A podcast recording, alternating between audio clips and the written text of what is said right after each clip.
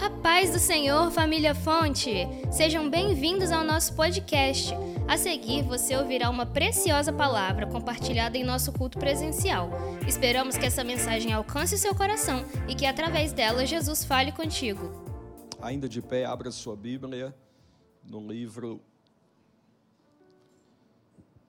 no livro do Espírito Santo.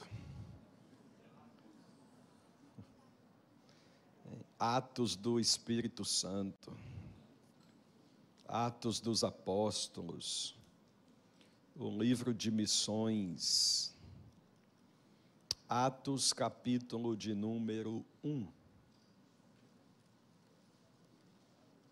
Amém? Deus é bom.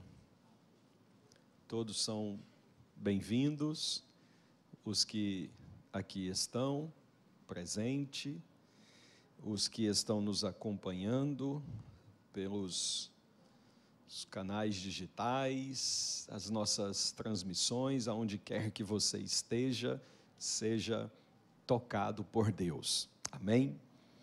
Uh, Atos capítulo 1, versículo também 1. Fiz o primeiro tratado, ó Teófilo, acerca de tudo que Jesus começou a não só a fazer, mas a ensinar.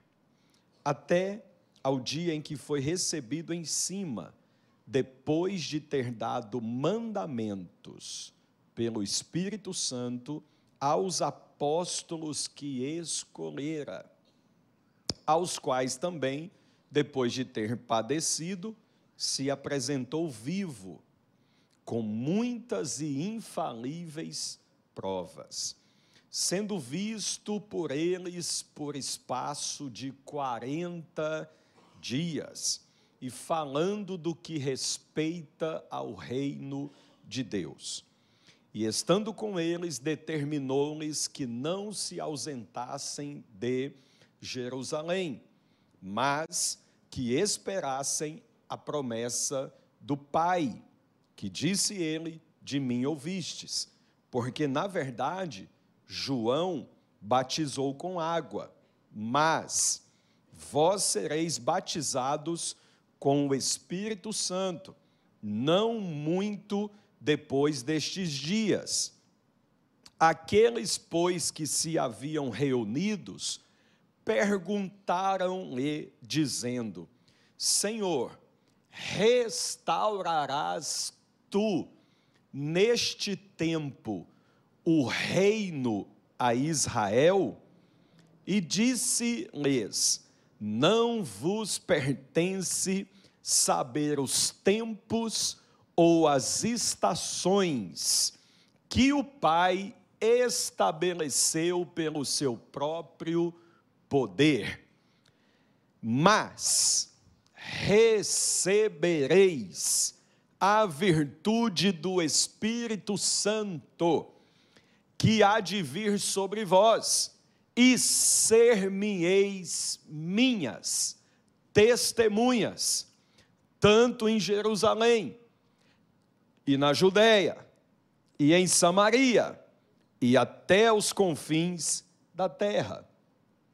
E quando dizia isto, vendo eles, foi elevado às alturas, e uma nuvem o recebeu, ocultando-o de seus olhos.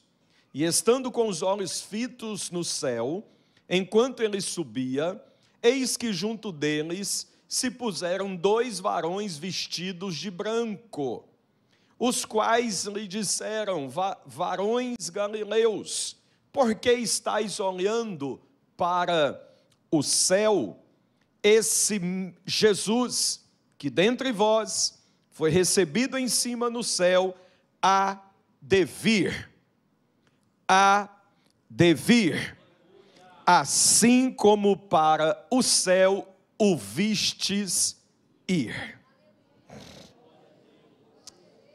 Bendito seja o teu nome para sempre exaltado seja a majestade santa, o Deus onipotente, o Deus onisciente, o Deus que tudo pode.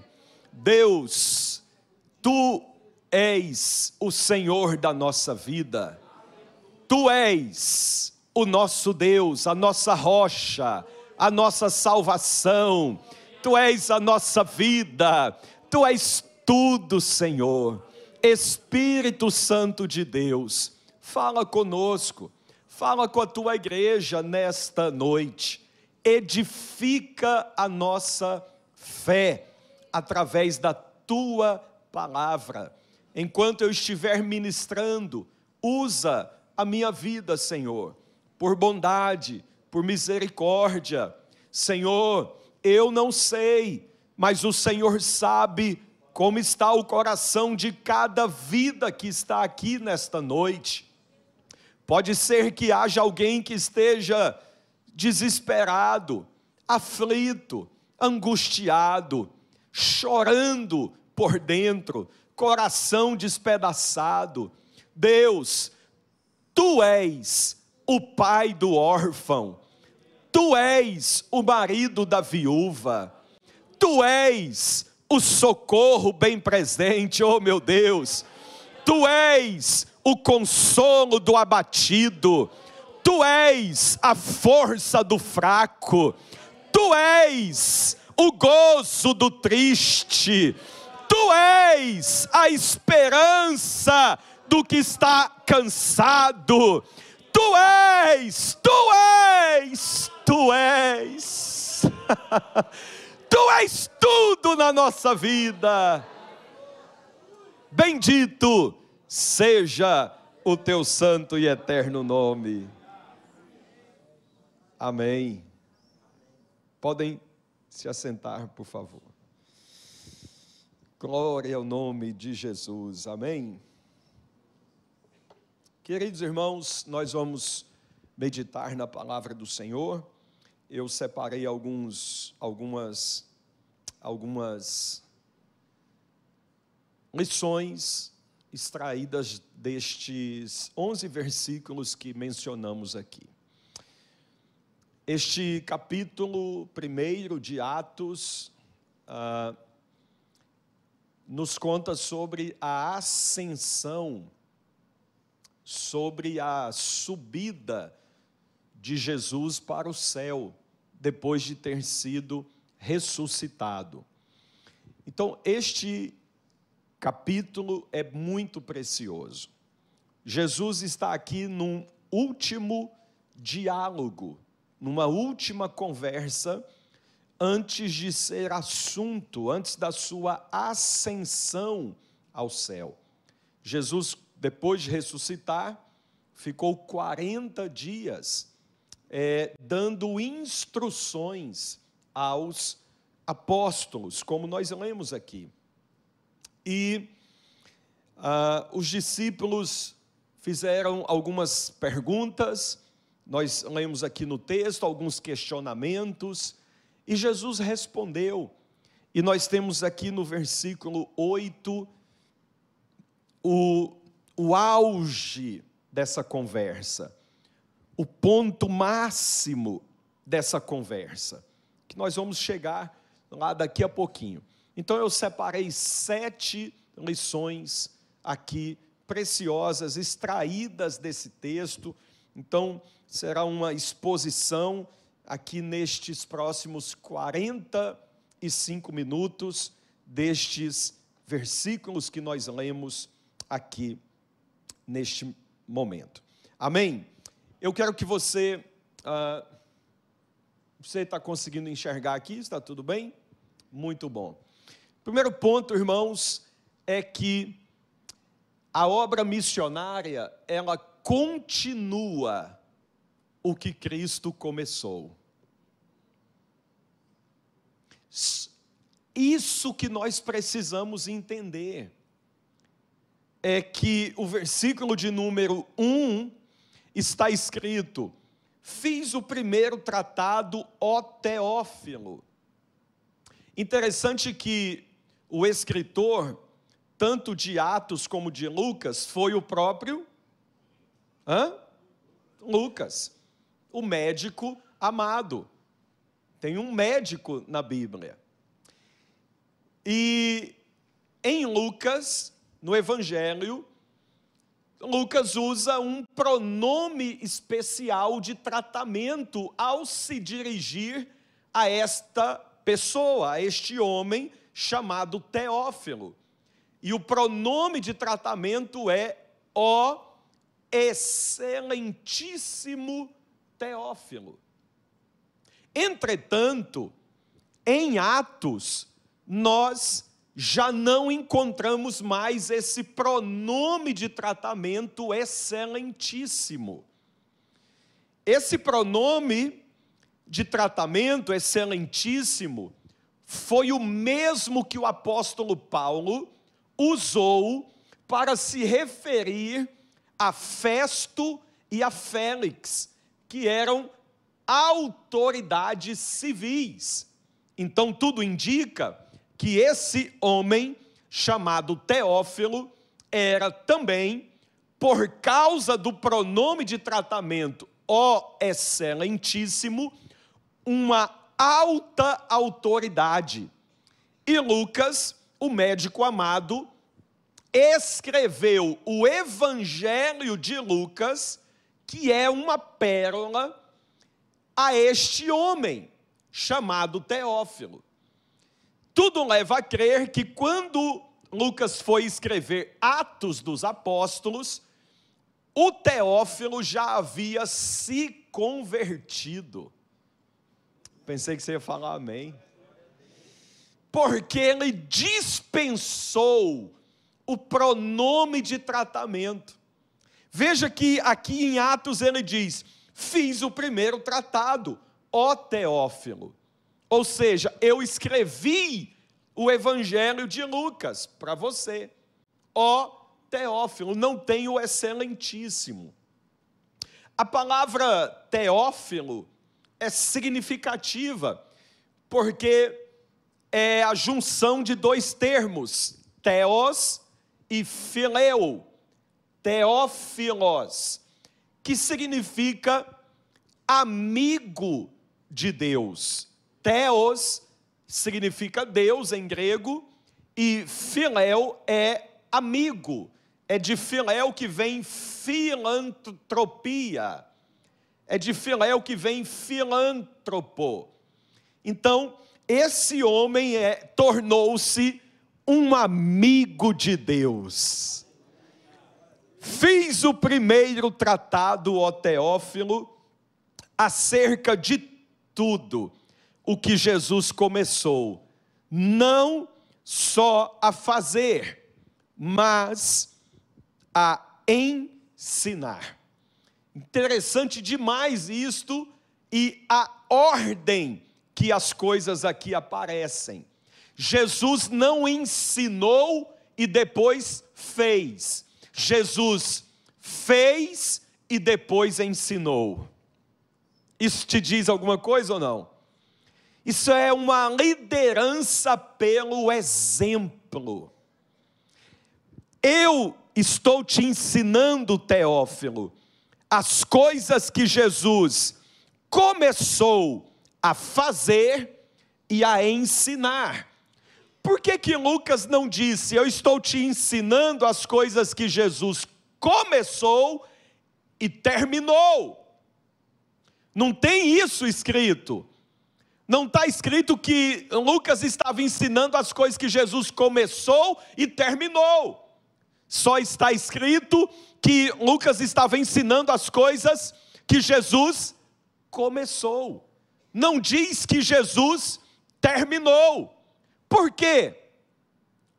Por que não está escrito que Jesus começou e terminou? É porque quem está terminando está reunido aqui hoje. É você, é o vizinho que está aí da direita, da esquerda. Nós somos o capítulo 29 de Atos. Atos não tem uma conclusão. Atos não termina com a palavra amém. Atos não termina com uma, uma, um fechamento, uma conclusão. Ficou em aberto. O último versículo de Atos diz que Paulo pregava sem impedimento algum. Nós somos o capítulo 29 de Atos. Acompanhe comigo, a obra missionária continua o trabalho de Cristo. E aí eu botei um pedacinho do versículo, tudo quanto Jesus começou a fazer e a ensinar. É um rico privilégio maior que um dever proclamar ao mundo a grande salvação, a qual, tendo sido anunciada pelo Senhor, foi-nos depois confirmada pelos que a ouviram. Hebreus 2, versículo 3. O mundo caminha a passos largos rumo à perdição. Cabe a igreja de Cristo anunciar as boas novas de salvação enquanto há tempo. Queridos, a nós nos foi imposta esta incumbência. John Wesley dizia: tua única incumbência é pregar o evangelho de Cristo. Teve uma missionária do século passado chamada Sofia Miller. Ela foi missionária na selva amazônica, tanto na, na Amazônia brasileira como na Amazônia venezuelana. E ela se converteu porque ouviu um pregador de rua em uma esquina da cidade de Nova York. E ela se converteu e decidiu entregar a sua vida à obra missionária, veio para a Amazônia e trabalhou, irmãos, por anos a fio, dedicou toda a sua vida ao Senhor e à, à obra missionária. E havia alguns índios que remavam para Sofia Miller.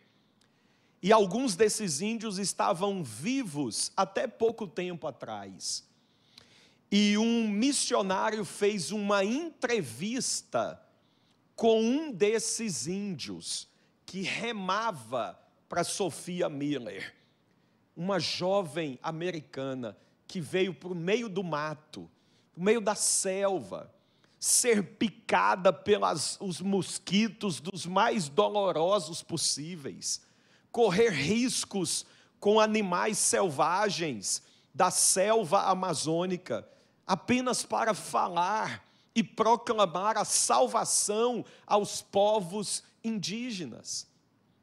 E Sofia Miller, ela traduziu o Novo Testamento para um dos dialetos da tribo indígena com a qual ela trabalhou.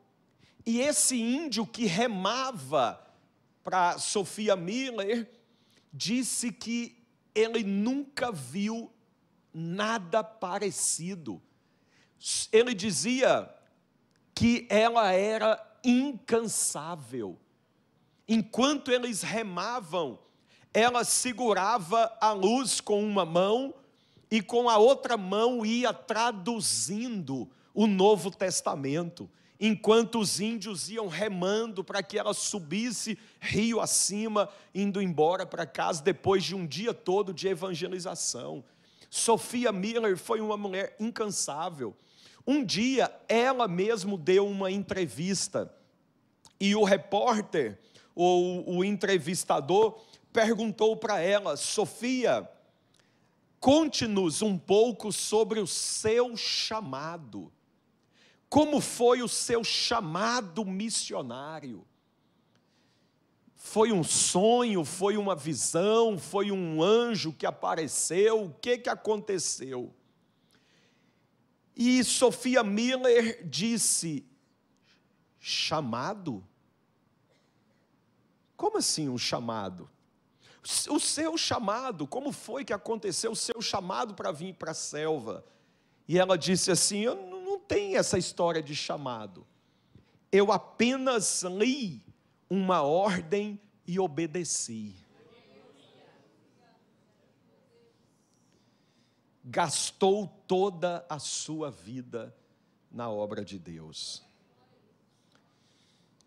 Quem vai ali nos Estados Unidos, no estado de Vamos ver se eu consigo falar esse nome. No estado de Massachusetts. É assim? Hã? É difícil de falar esse nome, né? Duvido alguém falar tão rápido. Se falar duas vezes, engasga. Quem vai no estado de. Esse estado?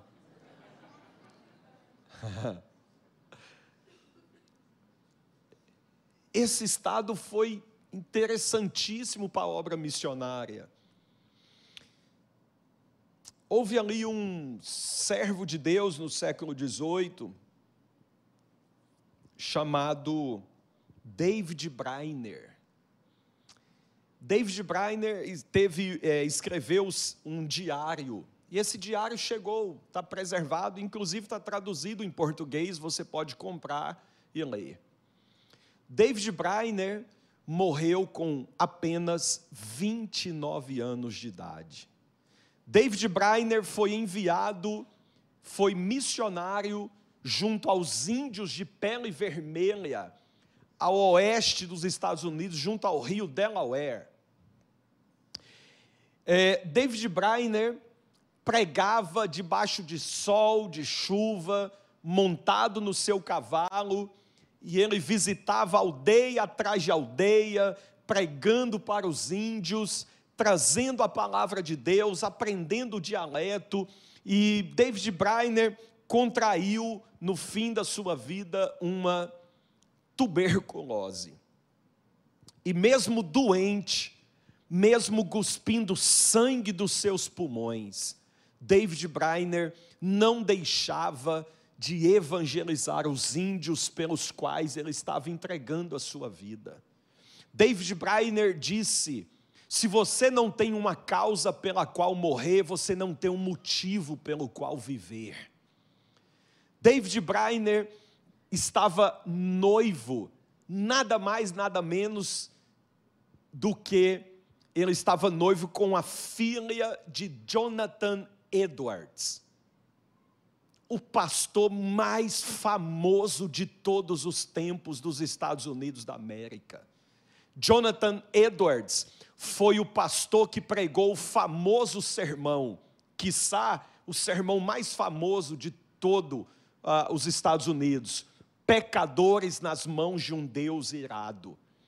Jonathan Edwards jejuou durante três dias e três noites, sem comer, sem beber e sem dormir.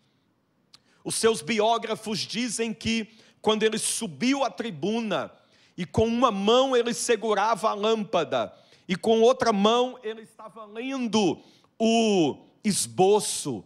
O seu biógrafo diz que o seu rosto brilhava como se fosse um anjo.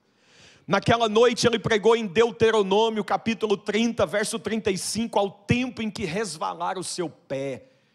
E ele pregou com tanta unção, com tanta graça de Deus, que no fim ele pregou sobre a ira de Deus, sobre o inferno.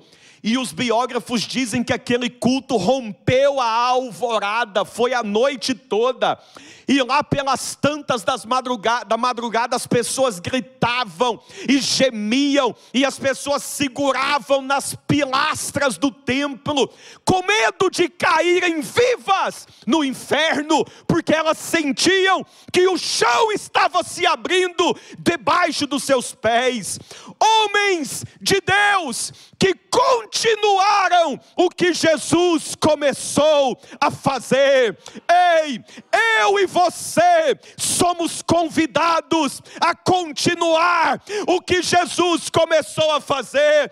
Nós não somos convidados a perder tempo com picuinhas, com coisas ínfimas, com coisas insignificantes, com birras, com beicinho, com manha. Não! Nós somos convidados a continuar a obra que Jesus começou a fazer. Quantos podem levantar uma de suas mãos e adorar o nome daquele que vive para todo sempre? Quanto tempo perdido, quantas vezes nos degladiamos, e as vidas estão caminhando a passos largos rumo à perdição eterna.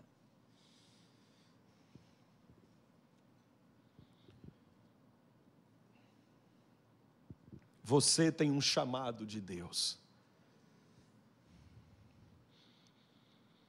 Há muitos anos atrás eu ouvi uma frase de um pastor.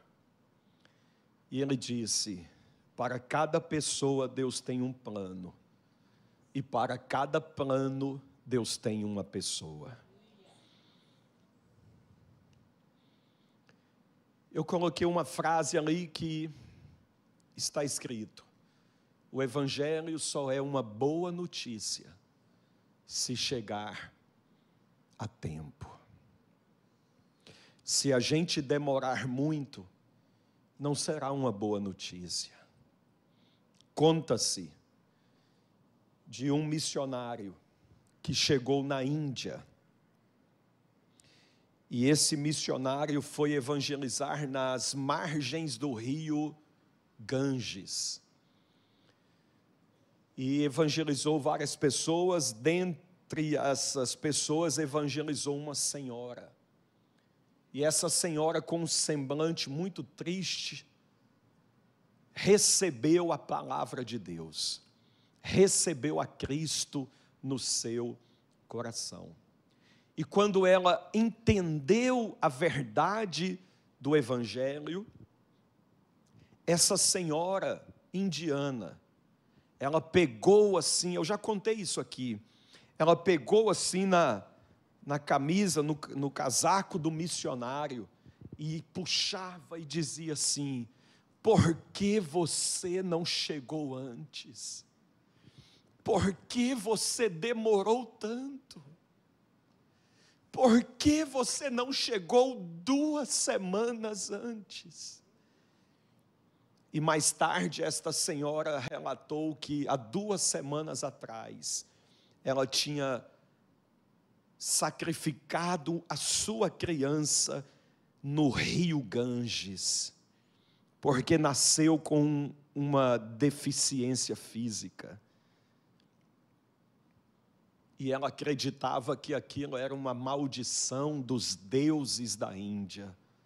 Então ela pegou a sua criança e jogou nas águas, a criança viva e jogou nas águas, e ela disse: Por que você demorou tanto? E quando eu ouvi essa história, me veio na mente essa frase: O Evangelho só é uma boa notícia se chegar a tempo. No início da igreja, pastor Antônio Ângelo, pastor Emerson, pastor Chico, o diabo usou algumas estratégias. O diabo usou, por exemplo, a estratégia da infiltração com Ananias e Safira, em Atos capítulo 5. O diabo usou no capítulo 6 de Atos a estratégia da no capítulo 5, a estratégia da infiltração não deu certo. Aí no capítulo 6, ele usa a estratégia da distração. Repete comigo: distração.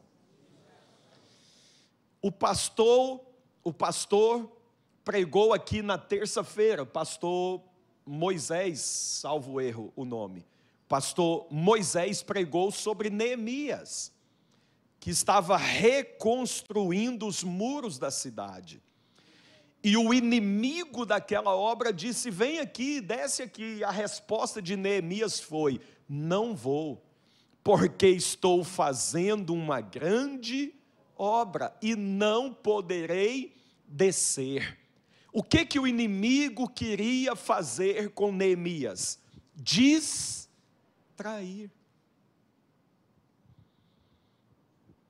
No capítulo 6, o que, que aconteceu na igreja? No capítulo 6 de Atos, teve uma brigazinha, teve uma contendazinha por causa da assistência social, gente. Cadê o pessoal aqui da assistência social? Tem alguém aqui ou não? Não tem não? Tem aí, ah, ah em cima? Está ali, a diaconisa Cândida pessoal da assistência social teve uma, uma briguinha, porque tinha as viúvas gregas e as viúvas judias. E começou uma briga. E os apóstolos tiveram que parar de pregar, de orar e de pregar, para ir resolver o negócio da entrega da cesta básica. Está escrito, irmão, Atos 6. O que, que é isso?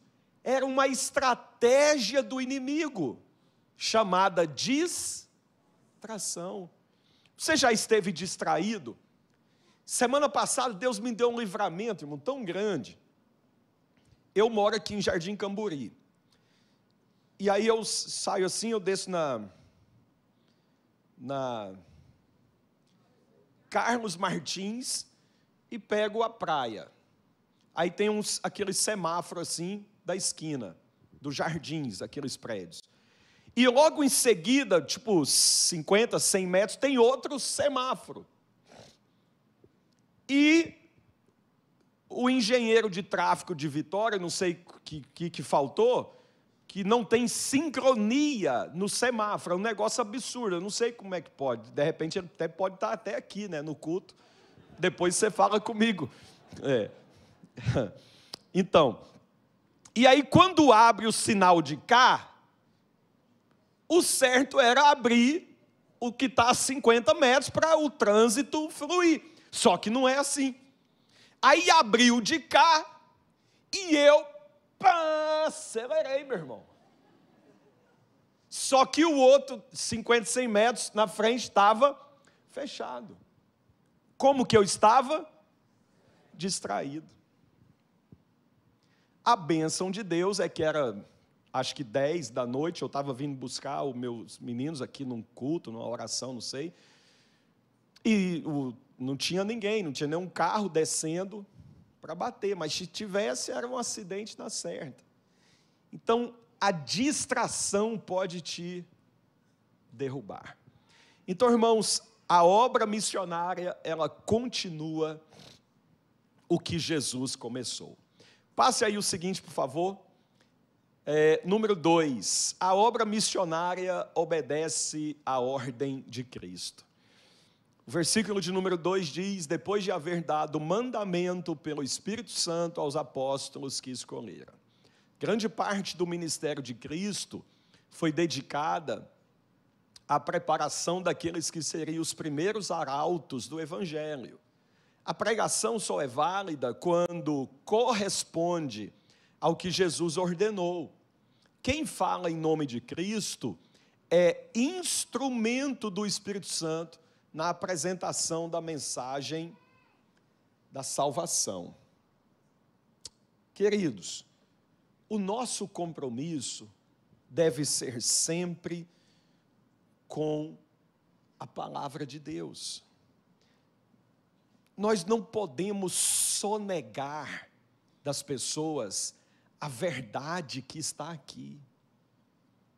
Nós não podemos pregar um evangelho que seja diluído, dissolvido. Nós não podemos pregar um evangelho que não seja a sua totalidade. Paulo disse: pregue a tempo e fora de tempo. Nós não podemos sonegar o pão para o povo e dar palha para o povo. Nós precisamos pregar a palavra de Deus toda como ela é. Em João capítulo 4, nós temos Jesus vestido de missionário, pregando para uma senhora. Jesus está cansado do caminho com sol, com, sol com, com sede, e ele encosta num poço para beber água. Tem uma mulher encostada aí, e ele diz assim: Ei, me dá um copo d'água. E a mulher responde de forma ríspida. A mulher diz assim: Como sendo tu judeu, pede de beber água a mim, sendo que sou mulher samaritana. Aí, entre parênteses, está escrito na Bíblia, porque os judeus não se dão com os samaritanos. Aí Jesus, numa, num diálogo evangelístico, Jesus vai conversando com essa mulher, e Jesus assim: Ah, rapaz, se você soubesse quem é o que te pede água, você me daria essa água, e eu te daria a água da vida. Jesus despertou a curiosidade. Porque um negócio curioso é mulher, né? Mulher tem muita curiosidade. Então, Jesus disse: a água da vida. E se você beber dessa água, você não vai precisar voltar nesse poço.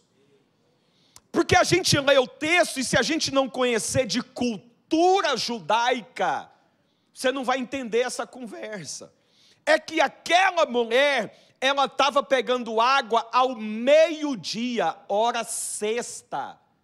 Só que uma mulher casada, dona de casa, certinha, não pega água meio-dia.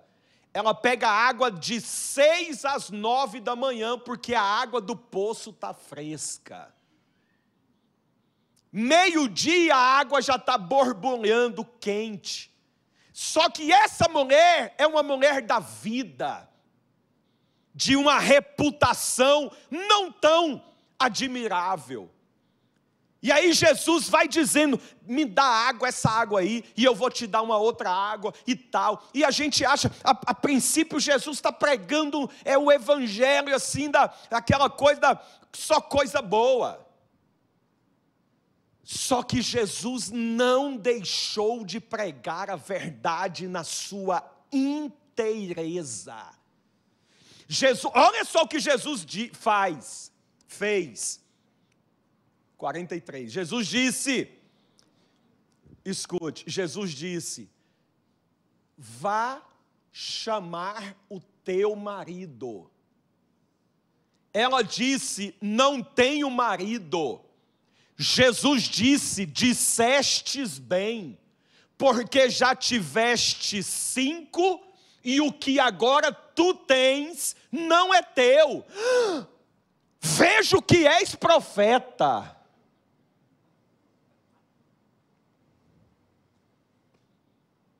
Por que Jesus disse: Vá chamar teu marido? Porque aqui é que residia o pecado dessa senhora. Por que Jesus não pegou a água e deu? Toma, beba água. Jesus só despertou a curiosidade, ela entrou na conversa, no diálogo. Aí Jesus disse assim: chama teu marido, vamos para beber água. Ah, não tem marido. Sim, disseste bem, o que tu tens não é teu, já tiveste cinco, e o que tu. Ela era uma prostituta. Ela roubava o marido das pessoas. Se em João capítulo 3 Jesus evangelizou um homem da mais alta posição em Israel, você vira a página em João 4, Jesus está evangelizando uma pessoa da mais baixa posição em Israel. Isto porque Jesus ama os que são, estão lá em cima, mas ama também os que estão lá embaixo. Jesus ama os que são paparicados, mas Jesus ama os que são esquecidos e vilipendiados pela sociedade. O amor de Jesus Jesus alcança todos.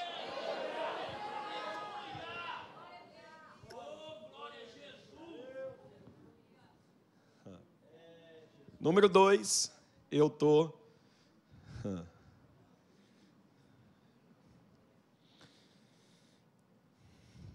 Próximo, por favor.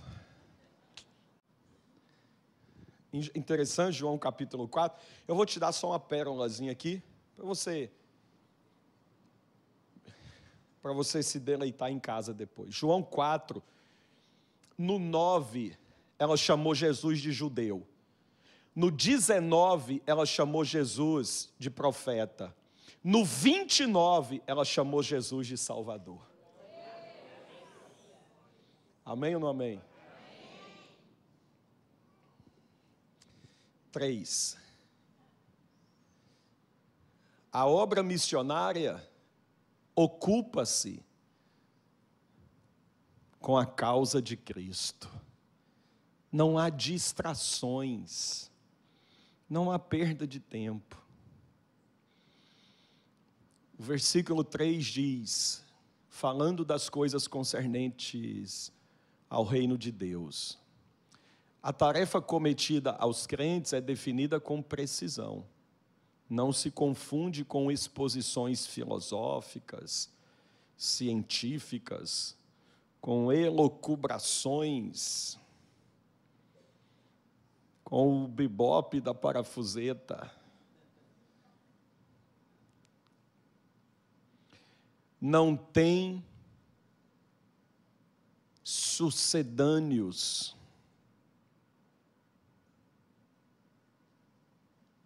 não é uma palavra culta para distração da mente, mas é a verdade evangélica, porque provém do Evangelho, para a iluminação da alma, não é entretenimento. É pregação. Jesus disse: Eu vou te dar água é aquele primeiro encontro, mas que vai chamar teu marido, eu quero corrigir teu pecado. Eu te dou água, mas eu não vou te sonegar a palavra como um todo.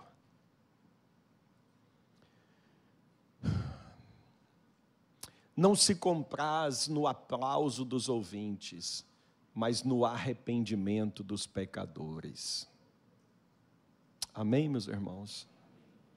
Vamos avançar, o tempo está se esgotando, ainda falta quatro, cinco, seis, sete.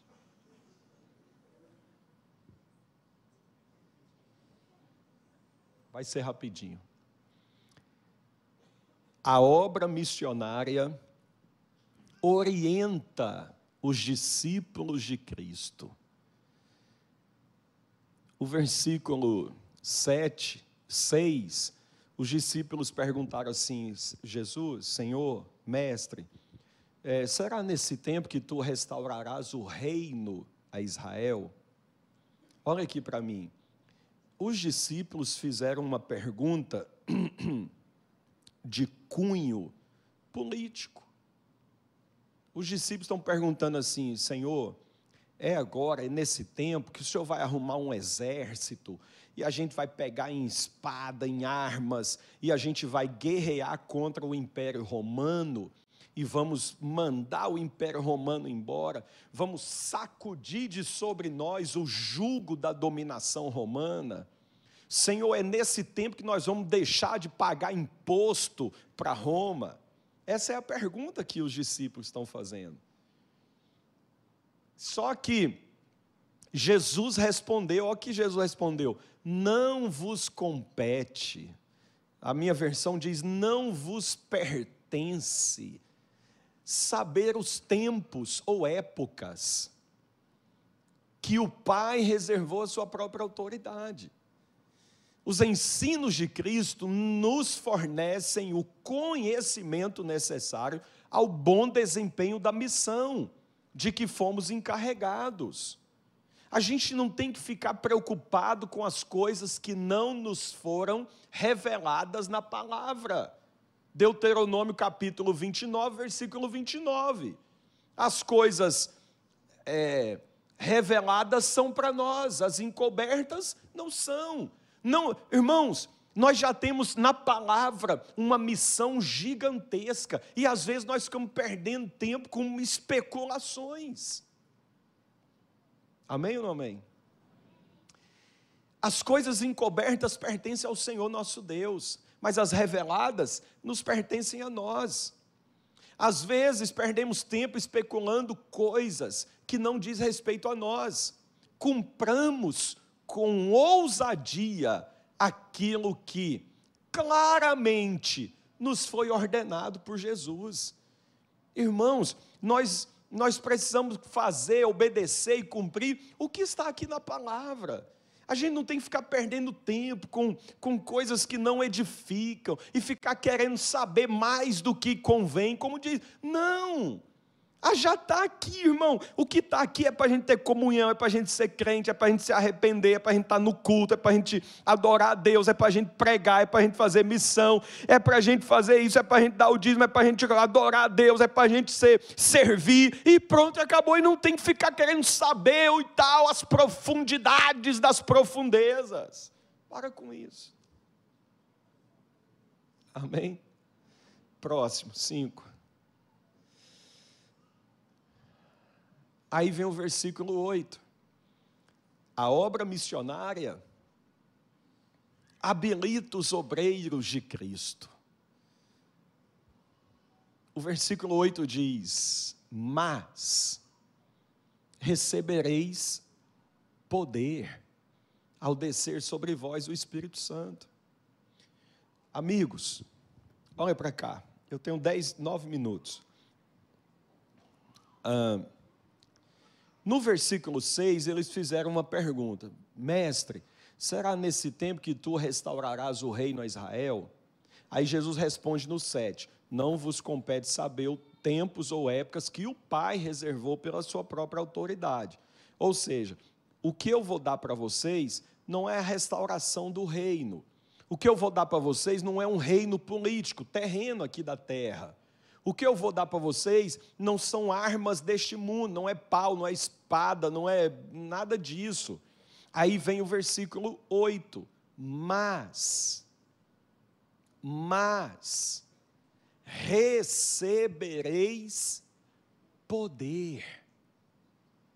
Jesus está dizendo: não vou, não vou tratar dessas questões agora, eu vou dar é poder para vocês eu vou dar é ousadia, eu vou dar é intrepidez, eu vou dar é coragem para vocês, mas recebereis poder. Ao descer sobre vós o Espírito Santo e ser-me-eis minhas testemunhas, tanto em Jerusalém como na Judéia e Samaria e até os confins da terra. Esse é o versículo áureo de missões. Veja, a grande necessidade que tem hoje os crentes é de redescobrirem a presença do Espírito Santo que receberam quando se converteram e buscarem a plenitude do Espírito Santo. Este é o segredo da vida cristã vitoriosa e do testemunho cristão radiante.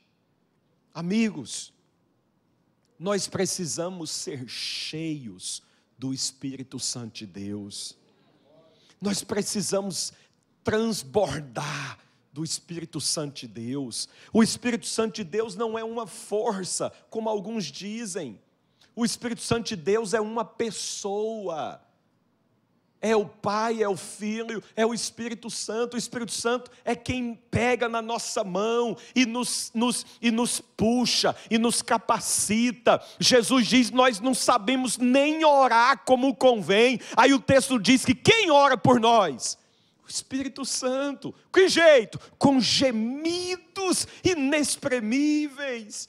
O Espírito Santo é o nosso consolador. O Espírito Santo é o nosso capacitador. O Espírito Santo é o nosso impulsionador. O Espírito Santo é o nosso professor. Oh, bendito seja para sempre o nome de Jesus. Paulo disse em Efésios capítulo 4, versículo 30: Não entristeçais o Espírito Santo. Em 1 Tessalonicenses, Paulo disse: Não apagueis o Espírito Santo. Mais tarde, Paulo disse: Não extinguais o Espírito Santo. Veja que são três ações progressivas em relação ao Espírito Santo. Primeiro, entristece, apaga e, por último, extingue. Queridos, não tem como. Eu já dei um ensino aqui numa quinta passada dessa aí, eu dei um ensino aqui sobre a pessoa do Espírito Santo. Não tem como a gente agradar a Deus sem o Espírito Santo de Deus na nossa vida. Não tem como nem ser crente sem o Espírito Santo de Deus. Nós ouvimos agora recentemente o, o, avivamento lá nos Estados Unidos, na universidade e tal, na, na, na, universidade lá de, de, de, Como era o nome? É, é, Asbury. Lá na universidade, o culto que não acabou, ficou um dia, dois dias, três dias, uma semana e tal, não sei precisamente quantos dias e tal coisa boa de Deus, pessoal se arrependendo, pessoal se jogando na frente, se jogando no chão, pedindo perdão, cantando, adorando. Isso é a plenitude do Espírito Santo de Deus. Nós não podemos nos conformar a essa mediocridade, a essa superficialidade. Nós não podemos nos conformar em vir, em estar na igreja, culto após culto, quinta após quinta, domingo após domingo, e, e tempo que vai, ano que vai, ano que entra, e mês que vai, mês que vem, e você é o mesmo, você não, não experimentou nada novo do Espírito Santo de Deus ainda. Ei, é tempo de pedir a plenitude do Espírito Santo de Deus.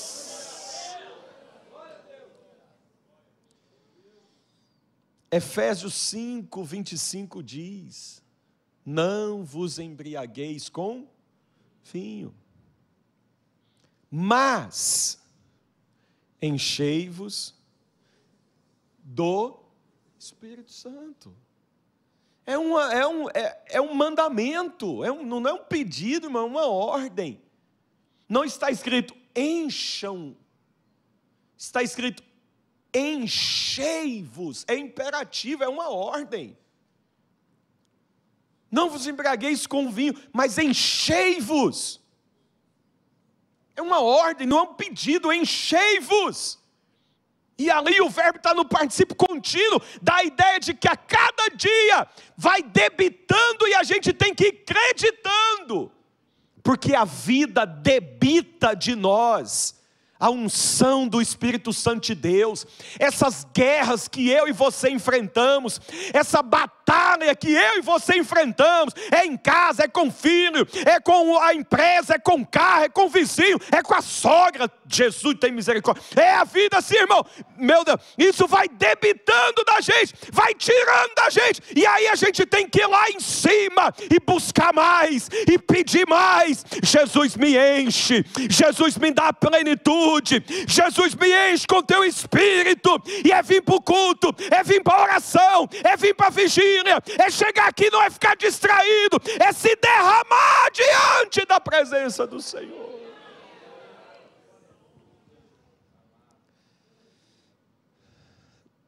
Quem está entendendo, diga amém. Nove horas.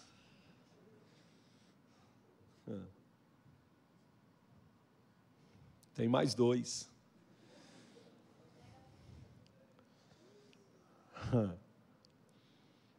Seis. A obra missionária comissiona os embaixadores de Cristo. O versículo 8 diz: Ser-me-eis testemunhas. Marturia é, o, é a palavra no original. Esta é a nossa missão. Devia estar gravada de maneira indelével em nossa mente, fixada no centro da nossa visão espiritual e aceita como objetivo predominante da nossa vida. Irmão, missões é prioridade. Eu escrevi aí. Eu escrevi aí. Uma frase que eu uso há tempos. Missões é o pulsar do coração de Deus. Cada coração com Cristo é um. Fala comigo, cada coração com Cristo é um. Cada coração sem Cristo é um campo missionário. Você está na rua, você é um missionário. Cristo está no seu coração. E, e aquela pessoa que você encontra que não serve a Deus? É um campo missionário. Você é a testemunha de Jesus. Do que você é a testemunha do que Jesus pode fazer. Quantos aqui tiveram a sua vida mudada? Quantos aqui? Quantos aqui tem um testemunho e pode dizer com convicção: Jesus mudou a minha vida? Então, irmão, abra a boca e conte, testemunhe do que Jesus fez na sua vida, testemunhe da mudança que Jesus fez. Ele te libertou. Nós éramos oprimidos, cabeça baixa, triste, sem esperança, sem horizonte, sem alvo, sem perspectiva, sem, sem, sem rumo, sem eira e sem beira. Mas hoje, hoje nós somos lavados e remidos pelo sangue de Jesus. Testemunhe fala de Jesus. Manda um, um manda um, um WhatsApp para alguém, manda um e-mail, manda, faz uma ligação, faz alguma coisa. Aquele grupo da família que só serve para perturbar, irmão, e para encher a memória do seu Samsung ou do seu Motorola, do seu S 20. Todo dia cedo aquele cartãozinho. Bom dia. E uma rosinha e uma florzinha assim. Bom dia. Família Silva. Família Santos. Família Mar... Hã? Meu Deus, irmão. Tem futuro não, irmão. Só faz sentido você ficar lá nesse grupo, irmão, se você for uma testemunha de Cristo. Seja, irmão, o profeta disse uma vez: tocai a trombeta em Sião. Irmão, pega o telefone, aperta aquele microfone. Você não gosta do microfone, irmão? Se você não tem esse aqui, pega o microfonezinho do WhatsApp. Aperta o microfone, irmão, e seja um profeta de Deus. Olha aqui, meu primo, tio, tia, seja quem for, bota lá, Jesus te ama, Jesus te ama, Jesus tem um plano na sua vida, prega, manda um versículo, quando começar aquela briga, sempre tem briga, né? Sempre tem, alguém solta lá, é, fizeram a festa aí, né? Ninguém me chamou. Se tivesse chamado, eu tinha ido. É briga, é confusão, é o diabo. Você é testemunha. Pega o microfone, irmão. Pega o microfone, aperta, joga para cima e põe assim, ó, e vai, meu irmão. Seja um profeta de Deus. As pessoas vão respeitar você. As pessoas vão ouvir o que você vai dizer e elas vão temer. Ainda que elas não respondam, mas lá dentro o Espírito de Deus vai testificar elas vão abaixar a cabeça e vão ficar pensativos, e elas vão para o trabalho, elas vão no almoço, e a palavra que você deu vai estar tá aqui batendo como um martelo. O seu áudio de um minuto, que ele botou no um e meio, botou no dois, aí voltou para o um porque não entendeu nada, ele vai ficar martelando, porque o Espírito Santo de Deus.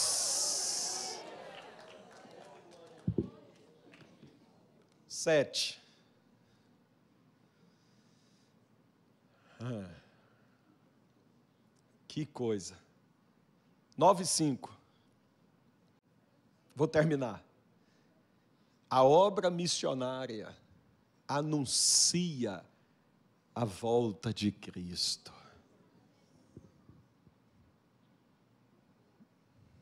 No grupo da família Buscapé. Põe lá, irmão. Escreve. Solta um áudio. Jesus está voltando.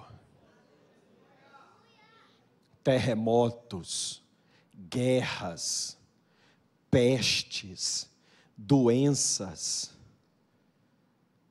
perversão do ser humano, cada, irmão, cada coisa absurda que a gente vê. Irmão, cada coisa que, que, que nem, nem dá para dizer aqui, Jesus está voltando.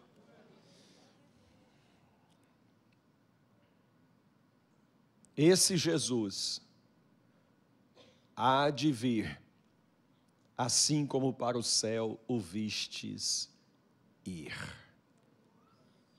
Não era no céu, mas na terra, o local de trabalho dos discípulos. A missão deles, que é também a nossa, é a preparação do caminho para a volta gloriosa de Jesus como Rei dos Reis profundo desejo pela vinda gloriosa de Cristo deve nos impulsionar a proclamar as boas novas de salvação. Deixa eu explicar isso aqui em, em um minuto e eu termino. Quantos tem, quantos tem aqui a, o entendimento de que a vinda do Senhor Jesus está mais perto do que quando aceitamos a fé. Quantos têm esse entendimento? Basta você olhar para o mundo, olha ao seu redor. Jesus não falou que ia ter guerras no fim dos tempos? Nós temos guerra no nosso tempo. Jesus não falou que ia ter peste, doença, e a gente tem, tem ou não tem? Tem. Jesus falou de tudo que isso que nós vivemos, está na Bíblia. Então Jesus está às portas. Agora, se a gente sabe disso, qual deveria ser naturalmente a nossa reação? Intensificar a pregação. Se a gente sabe que Jesus está voltando e que o tempo está acabando, o que, que a gente deveria fazer com mais intensidade? Pregar, irmãos, anunciar você quer que o seu pai, você quer que a sua mãe, você quer que o seu avô parta dessa, vá dessa vida sem ouvir a boa nova da salvação, sem aceitar Jesus? Você quer que Jesus volte e seus familiares não sejam alcançados? Então, se nós sabemos que Jesus está às portas, nós precisamos aumentar o nosso amor por vidas, é pregar mais, é falar mais, é não perder uma oportunidade, é não deixar escapar nenhuma oportunidade, é falar de Jesus, a quem quer que seja. Irmão, se a pessoa negar, não aceitar, você fez a sua parte, você pregou, você evangelizou. Amém? Então, irmãos, a obra missionária anuncia que Jesus está às portas. E nós, como igreja, nós não podemos esquecer dessa verdade. Jesus está voltando.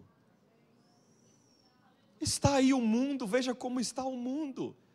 A perversão, a inversão de valores. O salmista perguntou: já os fundamentos se transtornam, que poderá fazer o justo?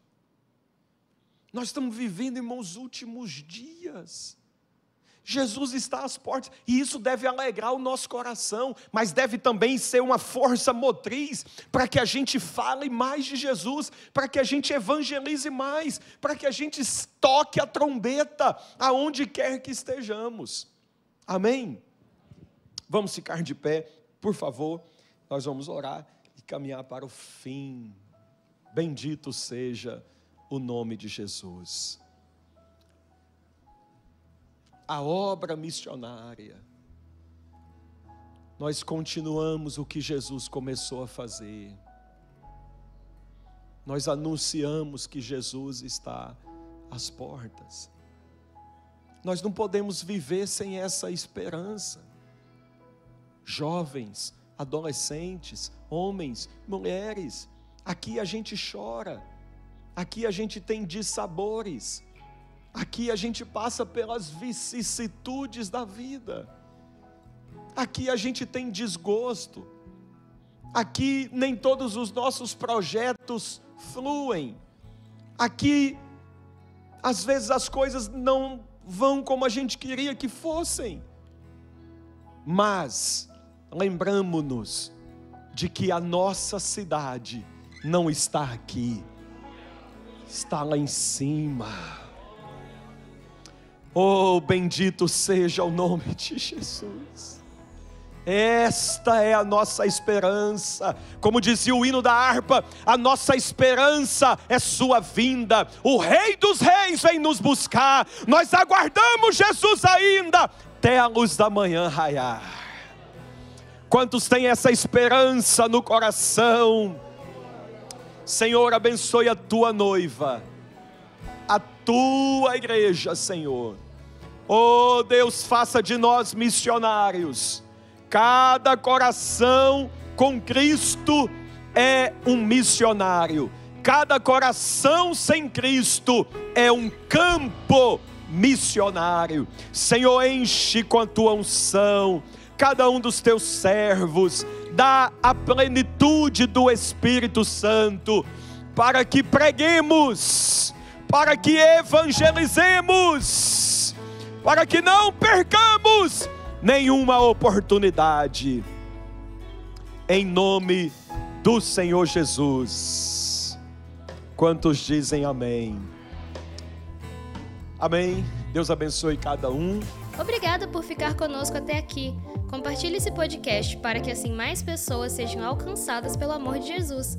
Não deixe de nos acompanhar pelas redes sociais através dos links abaixo. Até a próxima!